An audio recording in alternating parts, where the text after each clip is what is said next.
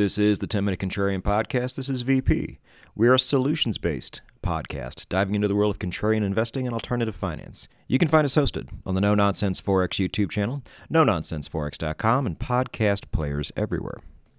Episode 78 is brought to us by Bybit's new decentralized trading platform, Apex Pro. That's right, crypto traders. You now have another option. It's so new we don't know a whole lot about it yet on the affiliate side, but I made a blog post which you can find down below in the description that gives you a seven video tutorial on how to use it. And my affiliate link is there as well. And if you click that, you will be eligible for anything that comes down the line uh, with this new platform. You guys know Bybit does a lot of promotional things. As I said last week, I know there are a lot of you out there who are privacy minded, who just like DeFi in general and now you have your very own place to trade. So if you want to get in early, now is your time because remember, membership has its rewards. It is the 10 Minute Contrarian podcast, and uh, this is going to be a bit of a review in some ways, and in some ways it is not. Uh, because once again, we are seeing a rally in stocks and in crypto, uh, and we should be conditioned by now to always ask ourselves why. You know, Powell did have a little bit to do with it, uh, but really beyond that, there wasn't much. But anytime something like this does happen, not only do the same people on social media who have gotten the last 18 dips wrong want to come and tell you this is the one, you always see too, um, on podcasts especially.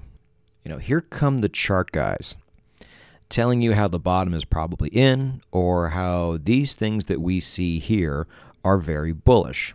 Uh, so let's review this bit really quick. Um, when you have a bear market like this, with all of these factors playing a part at the same time, you can put your charts away.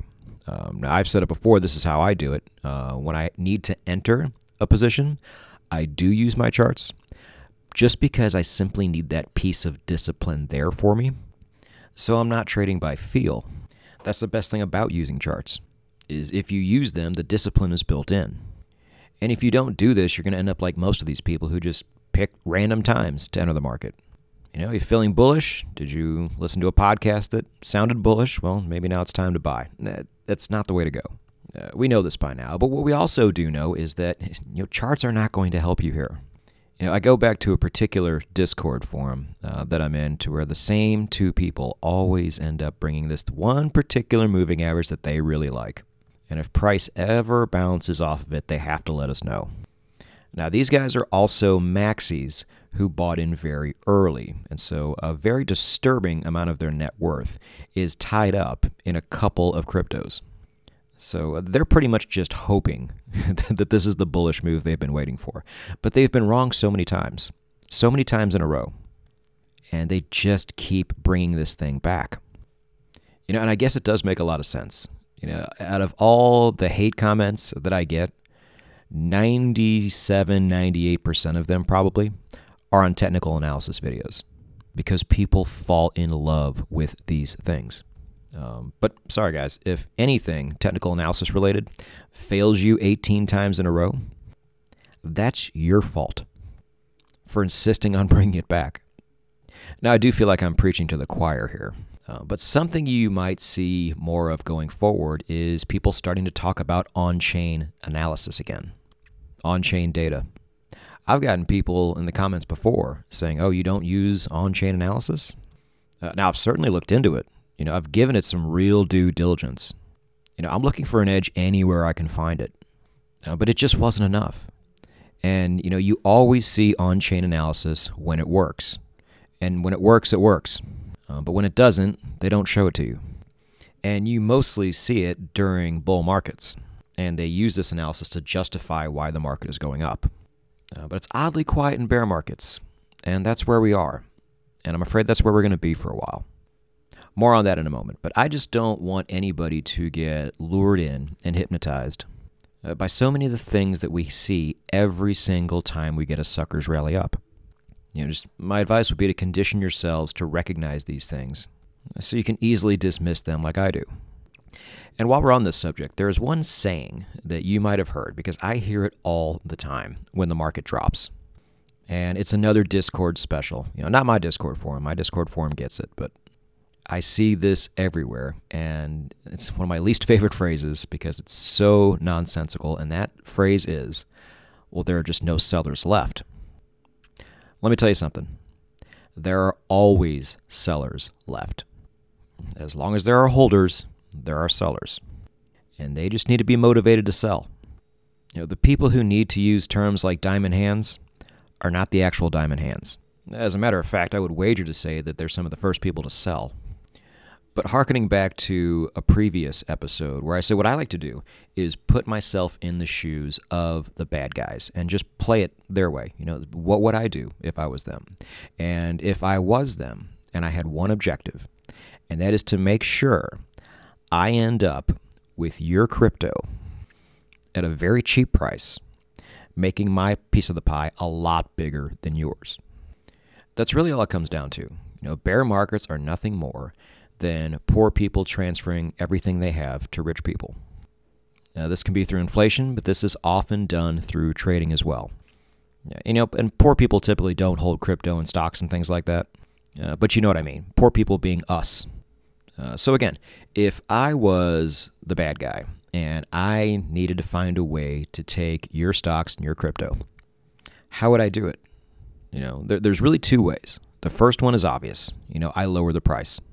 I devalue what you were holding in an attempt to scare you into selling it. And as we've seen, there are always going to be moments where this can happen, no matter how low price already is. You know, Bitcoin bounced around that 20,000 mark for a long time. Everybody thought there were, quote, no sellers left. Until the FTX debacle happened, and it turned out there were many sellers left, just as there always are. So, as the bad guy, I will be able to do that almost all the time. Uh, but there still are going to be some people who are holding. And the biggest reason for this is that especially if you're a little bit older and you've been through these things before, or you know even with crypto, if you just if you've been in this for two three years, you've seen it before. You know, that price always ends up going back up at some point. So if you just hold, you will be fine. Stockholders know that the ones who get rich off stocks are the ones who hold during bear markets. Uh, because it always goes higher later. You know, people have been conditioned to know this. Now, do they always follow it? No, but there are some people who do. And I want those people's shares too. I want their crypto too. So, how do I get theirs?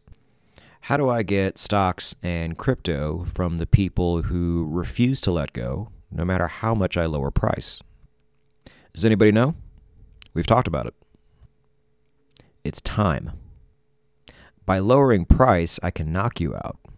By using long amounts of time to make you think that this rally is actually not coming this time, I can starve you out. Either by making you think that this is really the end, or by making life so shitty for you that you have to sell these things just to live and get by. And I think we're going to see that this time around. I really hope we don't see it. But please be prepared for the chance of it happening. You know, if we know this going in and we're ready for this going in, then it can't get us. That's what financial prepping is all about. You know, that's really what this podcast is all about. You know, we're all trying to prosper, but you have to survive first. You know, rule number one don't run out of money. You know, so bringing this all back around, let's take a look at the bull cases and the bearish cases. Bull cases, uh, all the sellers are gone apparently, and Powell said something, and people got excited for a little bit. And what else? I mean, anything of any real significance? And on the bear side, we still have the six crises yet to play out. Spoke about that in depth more last week, uh, and a couple of them are getting dangerously close. Uh, China does not look like it's opening up. It's actually going the other way with everything. Uh, all of the macro guys are showing their metrics and saying, hey, this is really going to be bad. You know, not one of them has any ray of hope right now. And now let us go ahead and add on another bear case in the crypto market. Due to the fallout from FTX, everybody now wants to know about all of the due diligence we should have done beforehand. How solvent are these companies? What are they using for collateral? Are they inflating things with their own token? What are those tokens worth at the end of the day? And so not only are regulators going after these companies, because never let a good crisis go to waste, especially when you hate crypto. If they could deal the death blow to us right now, they would. And they may. More on that in a second. But the public is also going after these companies. Now, we don't know what's going to come out of all this, but there are grumblings of investigations into Crypto.com, Binance, and Tether, which is the one that will take us all down.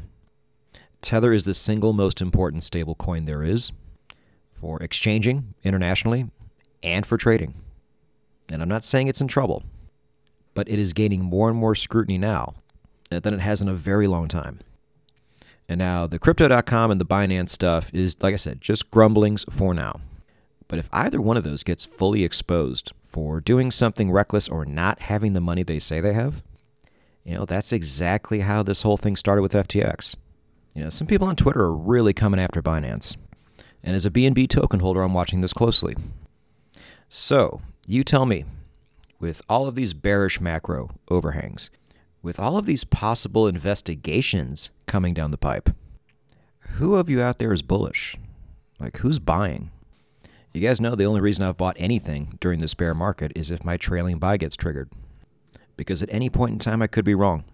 At any point in time, I could be unintentionally calling the bottom on this podcast. So I need to make sure I still have bags, uh, just in case it's up, up, and away. Uh, but I do not think it's up, up, and away. I think it's down, down, and then starve us out for years. You know, it's a bold call. It's probably not too accurate, you know, but we all have them. And so there's mine. So just stay alert out there, contrarians. Because a lot of people in the financial world may think we're crazy for not buying at low prices simply because they're low and prices have to go back up.